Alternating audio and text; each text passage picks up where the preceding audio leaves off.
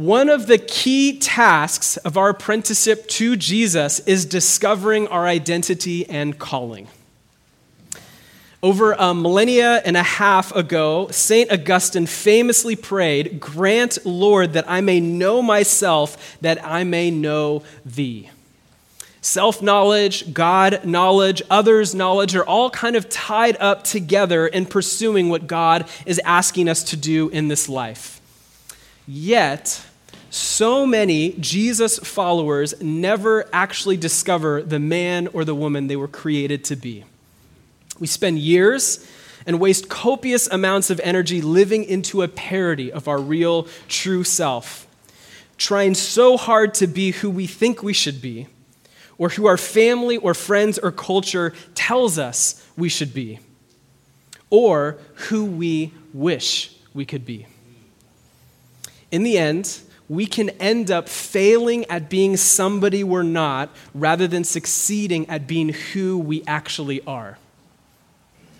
And Paul, so far, in the letter to the Corinthians, has been working really hard to lay a foundation for the Corinthians that gives them a strong foundation in the gospel. Paul's showing the Christians here in Corinth that all of life's most complex problems and issues can and should be seen through the lens of the gospel. But as the Corinthians are struggling to separate the life that they had come from, the life that they were formerly living, with the new lives that they're now living, the challenge here in this church is they are wrestling with all these landmines of pride and arrogance and haughtiness and a love for spiritual status that's been emerging here in the church. And Paul works really hard to make sure that the Corinthians don't use worldly standards as a metric for success in the Christian life. That's really key. Did you guys catch that? Paul is working really hard to make sure the Corinthians and you are not using worldly standards as a metric for success in the kingdom of God. One of the things that we have said from day one of Anthem is we're going to choose to celebrate different things. We're going to choose to find our success in different things. We're not going to choose to find our success, whether we are succeeding in what God has called us to do, by the amount of people who show up on a Sunday or the amount of money in the bank. That's not how we measure success here at Anthem. We want to celebrate things like new community groups, new churches planted, baptisms, but you'll rarely ever hear us celebrate a large attendance Sunday or how much money we have in the bank right? We choose to find our success, and are we being humble and are we being obedient? And you guys, in your life, how often is it easy to think you are succeeding if you have the lens of the world and the Ventura culture around us? Like some of you guys are buying houses right now, uh, which is an incredible feat in California. But how many of you guys thought as you're buying a housing, we've really made it? We've accomplished this. We like, we got our finances down. We've saved for the right amount of years. Or on the flip side, how many of you guys think you're a failure because you're still renting? How often are we defining success in the kingdom of God by worldly standards? And I would argue when we do that, we're actually forgetting who we really are. We're forgetting our identity and our status in Christ when we start measuring ourselves by the world's standards whether it's uh, a standard of, of beauty, attraction, image, whether it's a standard of financial success and security, or whether it's a standard of how you're raising your kids and the legacy you have in your kids because they're more successful than, than you are. How often do we get trapped and sucked into thinking, I'm doing a good job because the world tells me I'm doing a good job? And here, the problem is we forget who we are. We forget who we are. We forget what God has done for us to bring us into his family. And we forget how he actually thinks about us. We forget how he defines success. We forget that success is obeying Jesus, even if that looks strange to this world. Our temptation is to draw the world's views into how we live in Christ. And Paul is challenging the Corinthians and probably you to flip that backwards, to flip it upside down, to not actually think about the world looking at you, seeing you as successful or not successful, but looking to Jesus, who you are in Him, saying, Am I obeying what He's asked me to do? Not am I conforming to some image or some mold that culture tells me I should, but am I conforming to the image and mold of Jesus Himself? And for the last few weeks, uh, what Steve was doing this for the last couple of weeks, and even before that, uh, Paul has been talking about this rampant, unrepentant sin that is in the body, particularly around sexual immorality right? And so he's been going after this thing that's not being uh, uh, repented of, that's the, the, church is just allowing to go on. And then he dives into marriage and marital life and divorce and all of that. And here, Paul kind of takes an unexpected turn right in the middle, because next week we're going to jump right back into singleness and marriage and, and, and all of that. But right here in this moment, Paul takes a bit of an unexpected turn. And you can maybe imagine the scenario because you know, the church in Corinth didn't have one of these. This letter was being read aloud in a gathered setting. And you can imagine the, the context and the situation of having this letter read out loud to a local church, and the themes of sexual immorality and marriage and divorce are rolling. And then suddenly Paul shifts to what we have in verse 17. Only let each person lead the life that the Lord has assigned to him and to which God has called him. This is my rule in all the churches. What is, what is Paul getting at here? He takes a, a, sharp left turn out of the marriage, singleness, kind of sex conversation into the, the life calling assignment conversation. What is he getting at? And the first question uh, that comes to mind that we should knock out right away as we read verse 17 is whether Paul is saying that when you give your life to Jesus, whatever condition you are in, you must stay there. So remember, this is the context of marriage, of singleness. And so is, is Paul saying, like, however I was saved, I, I'm locked there forever? And it can look that way, but that's not really at, at, the heart of what Paul is saying and getting at here, because we'll see that play out differently in the examples he gives. But before we get into those examples, starting in verse 18, I want to look at the words that Paul is using to articulate his point here. Paul is saying, Your role as a new follower of Jesus is to live the life that is assigned to you. Read into that a little bit. Your job is not to live somebody else's life. It's to live the life that God has assigned to you. Some of you guys will remember nothing except that, and that is of vital importance. It is not your job to live somebody else's life when you see how they raise their kids, when you see the success they're having in their career or the house they just bought or whatever, your job is not to sit there and say, I wish I could be just like that. I wish I had that life. I wish I did things the way they did it. Now, it's not wrong to, to, to kind of look at someone who's mature in the faith and say, I want to model my life like that, but it is wrong to say, if I'm not living that life, I'm failing because God has assigned you something specific for you. It is not all of your jobs to go to the nations with your life. Some of you may be faithful people here in Ventura, writing checks, sending support, praying for people who are going out. Some of you may be the goers your job is not to live somebody else's life, but the life that God has assigned to you. God does not expect you to fulfill the assignment or calling that He puts on someone else's life. He expects you to fulfill your own assignment. This was particularly challenging for Sherry and I when we planted this church because uh, I, don't, I, don't, know if you guys know when you're when you're in church plant mode and when you're starting something new, you think we think our calling is everybody's calling. And while we're all called to, to embody the gospel, to have the gospel go to us and through us, and to be on mission in our cities, and to actually be a part of the local church, it's not everybody's call to plant a local church. And that's something we had to wrestle with. And that caused a lot of tension and friction with those who are on our team early because for us, it was this all life encompassing thing. And for others, it wasn't. They had different callings. What is God calling you to? He doesn't expect you to fulfill someone else's calling and assignment. He expects you to fulfill yours, what He's called you to do. Okay, and this has a value component too, because your worth in the kingdom of God, your contribution to the church are not measured against other people. Right? Because you don't have a, a good voice and you can't lead worship, you're not less valuable than Zach who leads us in worship every week. Right? Because maybe you don't have the ability, the giftedness, or even the desire to teach, you're not any less valuable than me or than Steve. Right? Your value, your contribution is not measured up against other people, but against your faithfulness and obedience to what Jesus has entrusted to you.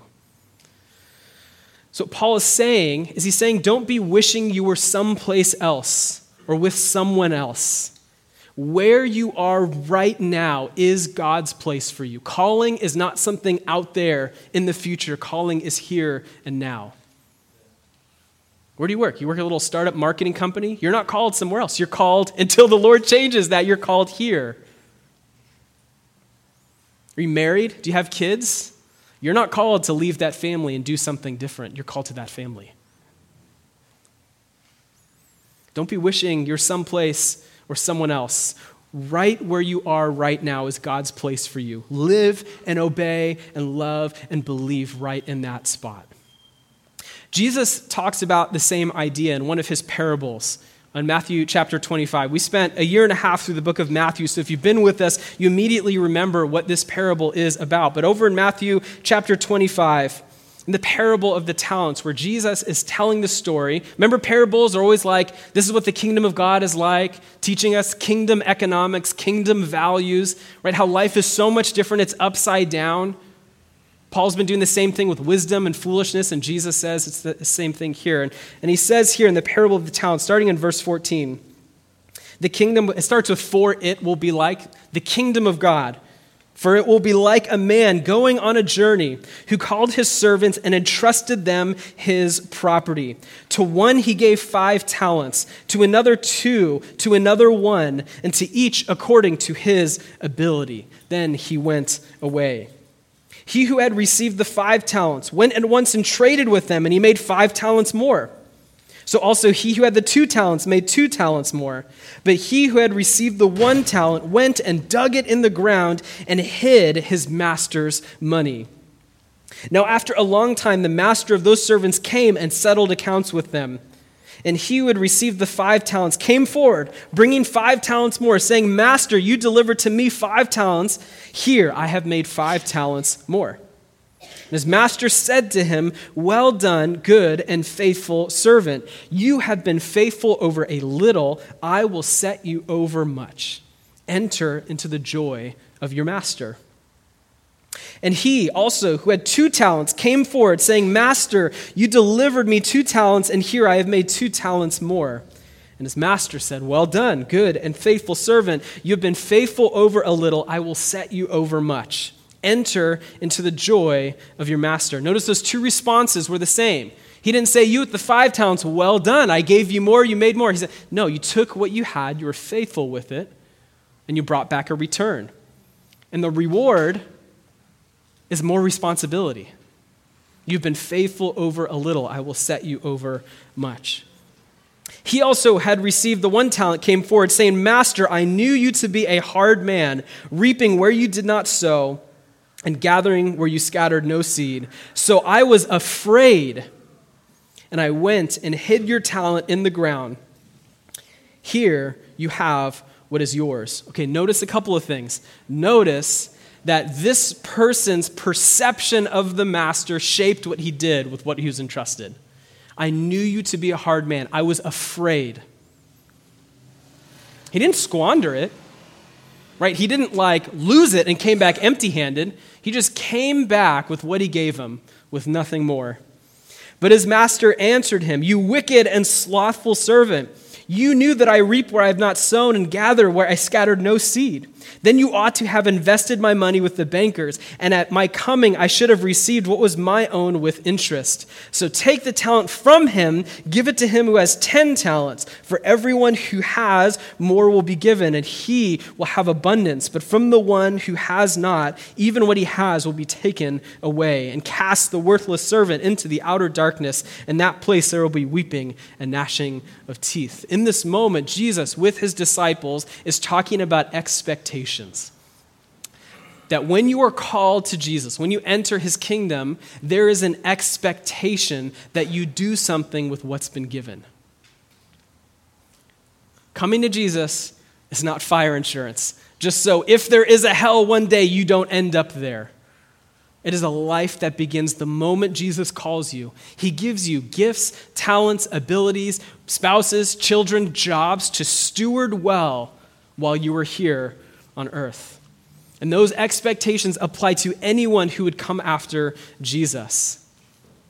And the principle, and what both Paul and Jesus are getting at here, is there is an expectation of faithfulness that is required.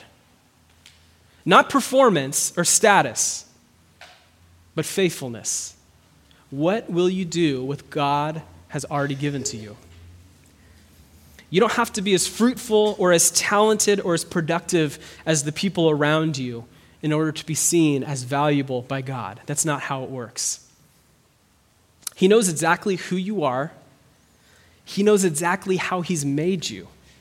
He knows every fiber of your being. And God's expectations of you are that you would lead the life the Lord has assigned to you, not assigned to George not assigned to Zach, that, he would lead, that you would lead the life assigned to you with your talents, with your abilities, your personhood and personality, whatever your Myers Briggs makeup or whatever number you are in the Enneagram, God knows that, and He has specifically equipped you for the life He is calling you to live. Now, the big question then is how do we actually figure out what that is? How do I figure out what my assignment or my calling is? And this is a whole nother like hour lecture at some point, but not today, because here in 1 Corinthians chapter 7, the answer is quite simple. The life that you are assigned to is the one you're living. How many, don't raise your hands, but how many guys are unhappy with the life that you're living? Thinking there must be something more. There might be. God may be calling you into more. But the life that you are living now is the life that God has assigned you. Can't swap spouses. Can't get rid of your kids and trade them in for better behaved kids. The life that God has assigned to you is the one you're living now. That doesn't mean there isn't growth, maturity, change that happens. We'll see that in the next couple of verses. But don't miss what God is doing here in the present because you're so fixed on what He might do in the future. Paul's first goal here is to say that when you come to Jesus, it's not your job to change everything, to change your job, to change your marital status, to change your financial status, and on and on, so that you might have more status and standing in the church. This was the original problem Paul is tackling here with the Corinthians, right? Their, their love for status, intellectual wisdom, right? Their love for being seen as somebody and really something. And Paul's saying it's not your job to mess with all of that. It's your job to faithfully live the life that God has given you. He says to continue on the life that you are living, but with new purpose and new power. The joy, the joy of this passage is the simple call to steward your life faithfully. You have $5 in your bank account, you have $500,000 in your bank account. Steward that faithfully. You're single, have no kids, no attachments, steward that faithfully. You're married, have three little kids that demand all of your time and attention, steward that life faithfully. The joy of this passage is to simply steward your life faithfully. Comparison to other people will crush you. It will crush you, it'll wreck your life. But faithfulness is full of joy and fruit.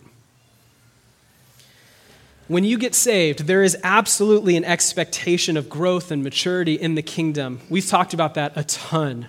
But the gospel teaches that Christ is enough. That it's not Christ and seminary, and then you can fulfill your calling or assignment. It's not, okay, I got saved and now I have to get married, or I have to stay single, or I have to change this job or that job. And maybe those changes come. But your job is to be faithful with what He's given you right now. Whatever change in you that does happen, it happens from the gospel shaping you, from the inside out, the Holy Spirit doing good, long work, conforming you to be more like Jesus. And Paul gives a couple of examples on how to, how to steward this well and even what it looks like to encounter changes in your life well. Over in verse 18, the next verse down, he says, Was anyone at the time of his call already circumcised? Right? So he's using two examples here, and the first one is circumcision. Let him not seek to remove the marks of circumcision. How does that happen? Use your imagination, or don't, whatever is helpful for you. Uh, was anyone at the time of his call uncircumcised? Let him not seek circumcision. For neither circumcision counts for anything nor uncircumcision, but keeping the commandments of God. Each one should remain in the condition in which he was called. Okay, so the historical context here is helpful to know. Uh, shows us that both sides of this camp, the circumcision camp here, felt pressure to stay, change their status. This is a bit of callback to 1 Corinthians chapter 1. I follow Paul, I follow Peter, right? You guys remember this? I follow Apollos. These, there were factions in the church, and those who followed Apollos were most likely Gentiles, non Jewish people who got saved, right? And then the people who are following Peter, particularly, are usually the Jewish people, like long heritages of a Jewish life and faith. They come to know Jesus, and each other are trying to convince the other ones that they need to change physically to be more Christ like. Some Jews felt embarrassed about their marks of circumcision on their body. Some Gentiles felt the pressure to participate in the more historical form of a relationship with God by being circumcised. And Paul's challenge, his question, is why are you using other people's marks, statuses, or upbringings or experiences as the measurement of your own righteousness and sanctification and growth? Why are you conforming to the human or worldly standards and definitions for success? Why are you letting the flesh have jurisdiction over the spiritual. God knows you, He called you. He doesn't wish that you were somebody else. He doesn't say, Fine, I'll, I'll take Sherry, but I really wish she was more like Alyssa. No. Call Sherry says, I like you the exact the way you are. I've called you. I loved you. I created you. I want you to live that identity to the fullest, not somebody else's. What you bring to the table and your personality and personhood is vital. And what Paul calls indispensable just a few chapters later.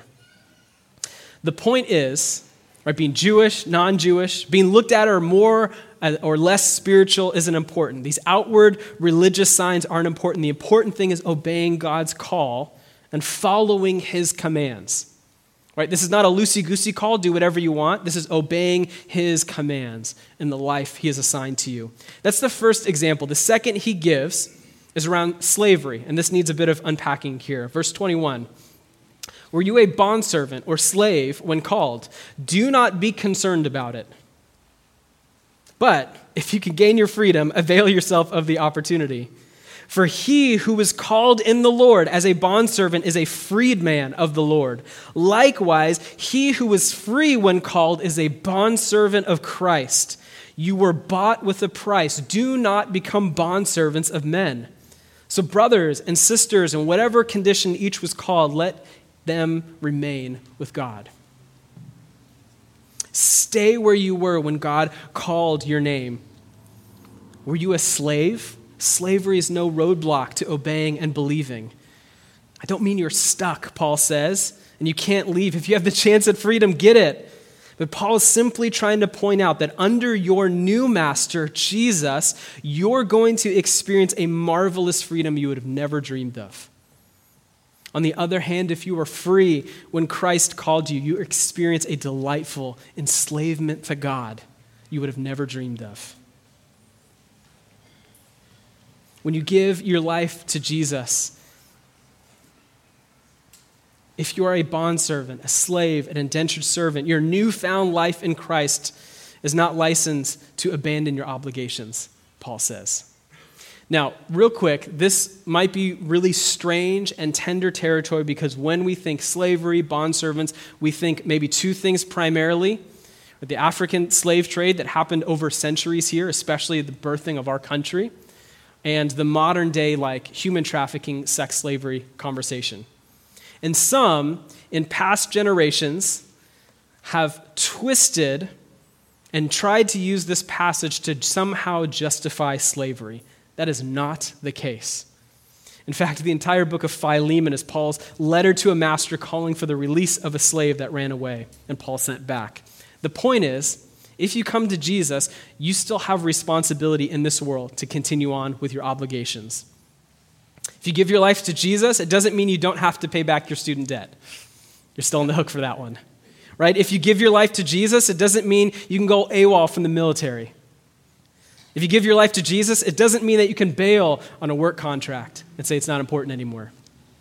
Paul's trying to get the Corinthians to understand that our salvation transforms us, but there is still a world we live in, and it may take some time for those conditions to change. Our job is not to feel entitled to that change, but to be faithful to Jesus in whatever context we are saved into. You don't like your life right now? the call is still to be faithful to Jesus in that life. So, two warnings for you is do not over apply this passage. Meaning, Paul is writing to a specific church at a specific time. There's a principle that is absolutely universal, right? But the work that we're, we're, connected with an organization called Zoe International that does work of rescuing uh, kids and women out of human trafficking here in LA and then also in Thailand. And the work that they are doing to rescue kids and women out of human trafficking is not negated by this passage.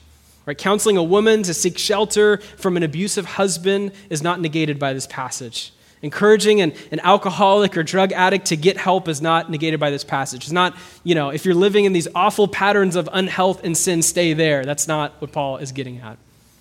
The Corinthians were concerned, maybe borderline obsessed, with status. And Paul is using these examples to reinforce that the only status that matters is standing before the living God. In Christ, He has redeemed your status. He knows you. You gain no increased status in the church or in front of God by altering your physical state of life upon your salvation. It's the first warning. The second warning is don't underapply this passage. Right? It would be a mistake to say that you should continue on in an immoral relationship because of what Paul is saying here. Right? If you're living with a boyfriend, a girlfriend, and you give your life to Jesus, moving out, seeking sexual purity is absolutely something to pursue. Paul is not dealing with morality in this particular passage. He's dealing with the clamor for status, particularly in the church. And so maybe for you is to think through what is our modern day example? What is our modern day circumcision or freedom? our singleness or our marriage? A particular job over another? What do we value as more spiritual or more worthy of God's love and validation? What is the religious imposition for social change? Right? What are those things for you? Those things that you are unsatisfied with in your life, that you need to change because you think God will love you more approve you more, validate you more, or others in the church might do the same. What is that other life you're trying to live and judge your success by? Now, all of this stuff for Paul is brought up in the broader context of, of marriage. And we, we talked about that at length already. We'll talk about it more next week. But there is this beautiful freedom that comes from Paul in these few verses. And coming out of a passage like this, I think there's a couple of things to grapple with as we think about calling, assignment, identity, whatever you want to swap in there. And there's three in particular that I feel like is important for us to wrestle with today that comes out of this text. And the first is to know who you're not. Right? Before you can know who you are, you have to know who you're not. Paul says in verse 23, You were bought with a price, don't become bondservants of men. Don't be going to a life that is not for you. Right? This is key to understanding your identity and your assignment. All of you, Paul says, slave and free, were once held hostage in a sinful society. Then a huge sum was paid to ransom you from that life. So don't, out of habit, slip back into that old way of life or doing what everyone else tells you. Paul is trying to get them to not be so concerned with being like somebody or something else. Don't be more Jewish. Don't be less Jewish.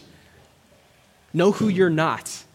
There's a great example of this in, in the story of John the Baptist. And if you have a Bible, flip over to John chapter 1. It's a story worth going to just for a moment. God knew what he was getting into when he called you, by the way. He wasn't hoping you would be someone or something else, so don't try and be. In John chapter 1, we have a bit of an origin story of John the Baptist. And notice how John responds when people are questioning his identity, his calling, his assignment. Notice how he responds to them. In verse 19, this is the testimony of John when the Jews sent priests and Levites from Jerusalem to ask him this is the key question who are you? It's the key question for you. Who are you? Look how John responds. He confessed and did not deny, but confessed, I am not the Christ. And they asked him, What then? Are you Elijah? And he said, I am not. Are you the prophet? He answered, No. So then they said to him, Who are you? We need to give an answer to those who sent us. What do you say about yourself? First, before John the Baptist says who he is, he knows who he's not. He's not the Christ. He's not Elijah. He's not the prophet. Verse 23, he said, I am the voice of the one crying out in the wilderness, make straight the way of the Lord, as the prophet Isaiah said. For John, there were three no's before there were a yes. I'm not the Christ. I'm not Elijah. I'm not the prophet. I am the voice of the one crying out in the wilderness, make straight the paths of the Lord.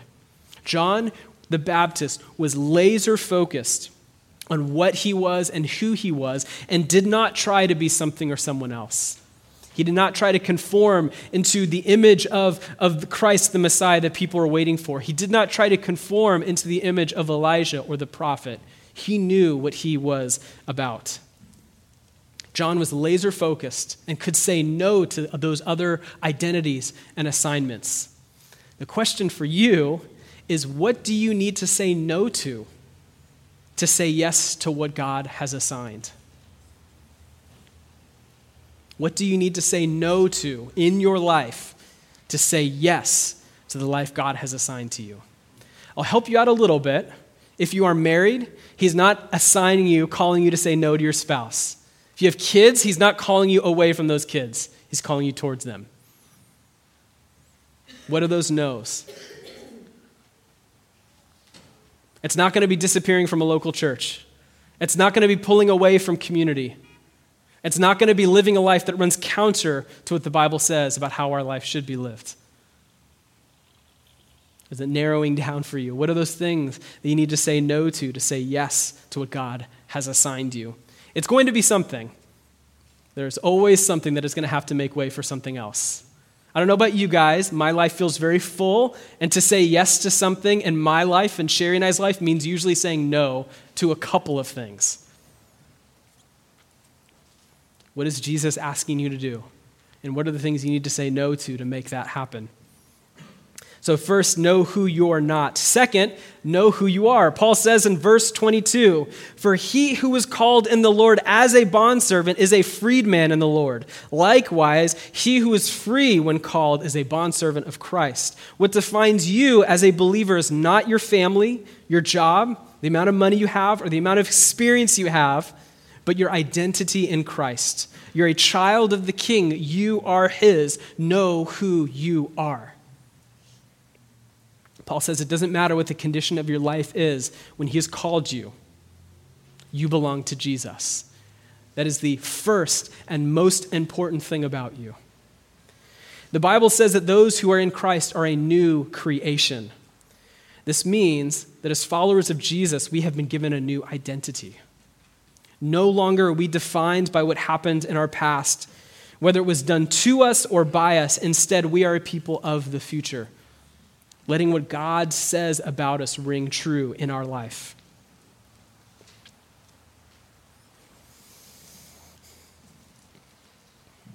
Before we can fully know what our purpose, our calling, our assignment in life is, we have to press into what we know is already true of us in Scripture.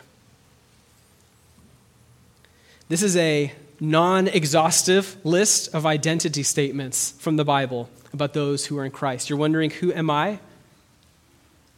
You're salt and light of the earth. You've been given a spirit of power, love, and self control, not fear. You can find grace and mercy in times of need. Your life is hidden with God. I am complete. You are complete in Christ. You've been redeemed and forgiven of all your sins. You can do all things through Christ who strengthens you. You are a citizen of heaven. You know that God will complete the good work he started in you. You approach God with freedom and confidence. You're his workmanship. You have direct access to God through the Holy Spirit. You've been adopted as God's child. You, yeah, you are a saint. You are a saint. You are a minister of reconciliation for God, a new creation. You've been established, appointed, and sealed by God.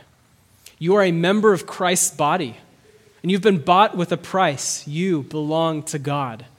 You are his temple you're God's co worker. You cannot be separated from the love of God. You've been chosen and appointed to bear fruit, and you are Christ's friend and brother. As you think about what the Lord has assigned to you and who you're not, know who you are. You are a child, a son and daughter of the King who is victorious. You are a member of the kingdom that has been inaugurated and is coming in consummation. The heart of the Father for each of us, his children, is to come to know and believe who we are and who we've made to be. To know our giftings, our passions, our limitations, our hopes, dreams, and even our calling. It's in community with others and through the scriptures that we begin to learn and internalize our inheritance as children of a good Father who wants us to show us the good identities, callings, and assignments that He has for us. Know who you're not, know who you are, but most importantly, know God is with you. This is the most important thing about you is that God is with you. Paul says in verse 24 So, brothers, in whatever condition each was called, let, there, let him remain with God. Have you guys ever heard the phrase, wherever you are, there you are? You guys ever heard that before? That's absolutely true. What is also true if you follow Jesus is wherever you are, there God is. Jesus says, I am with you always till the end of the age. The same spirit that raised Jesus from the dead is alive in you. Where you are is where you're called to be. God is there. That doesn't mean life can't and shouldn't or doesn't change, but it means don't pass up what God is doing in the present because you're holding out for something better in the future. This is important, especially for all you people under the age of 35 in here. You flaky, non committal people who are looking for the next adventure, don't pass up what God is doing here and now, even if life is not all that you want it to be because there might be something better coming. Your identity in Christ is not tied up in your marital status or your job status or your religious history, your education or your socioeconomic status. Your identity in Christ comes from the finished work of Jesus applied to your life. You do not need to add anything from this world to increase your status in Christ. In maintaining contentment you're not alone. Not only are you in Christ, but Christ is in you. He is with you in this assignment he, is ha- he has you on. Giving your life to Jesus comes with a call to faithfulness. Remember the parable of the talents. Faithfully stewarding what God has entrusted to you, but not an expectation for you to be something or someone that you're not. As you hear this message, this, you should feel freedom from the obligation to perform for those around you, to conform to look just like Jess and Tyler, because they're amazing. You should feel free from the comparison trap that will crush you and suck the life out of you.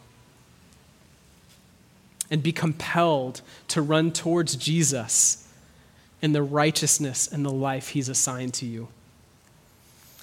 Like I said earlier, I think the joy of this passage is a simple call to steward the life that God has entrusted to you faithfully. To know that comparison will crush you and that faithfulness is full of joy and fruit. Steward the life that God has given to you. Steward the life He's entrusted to you faithfully.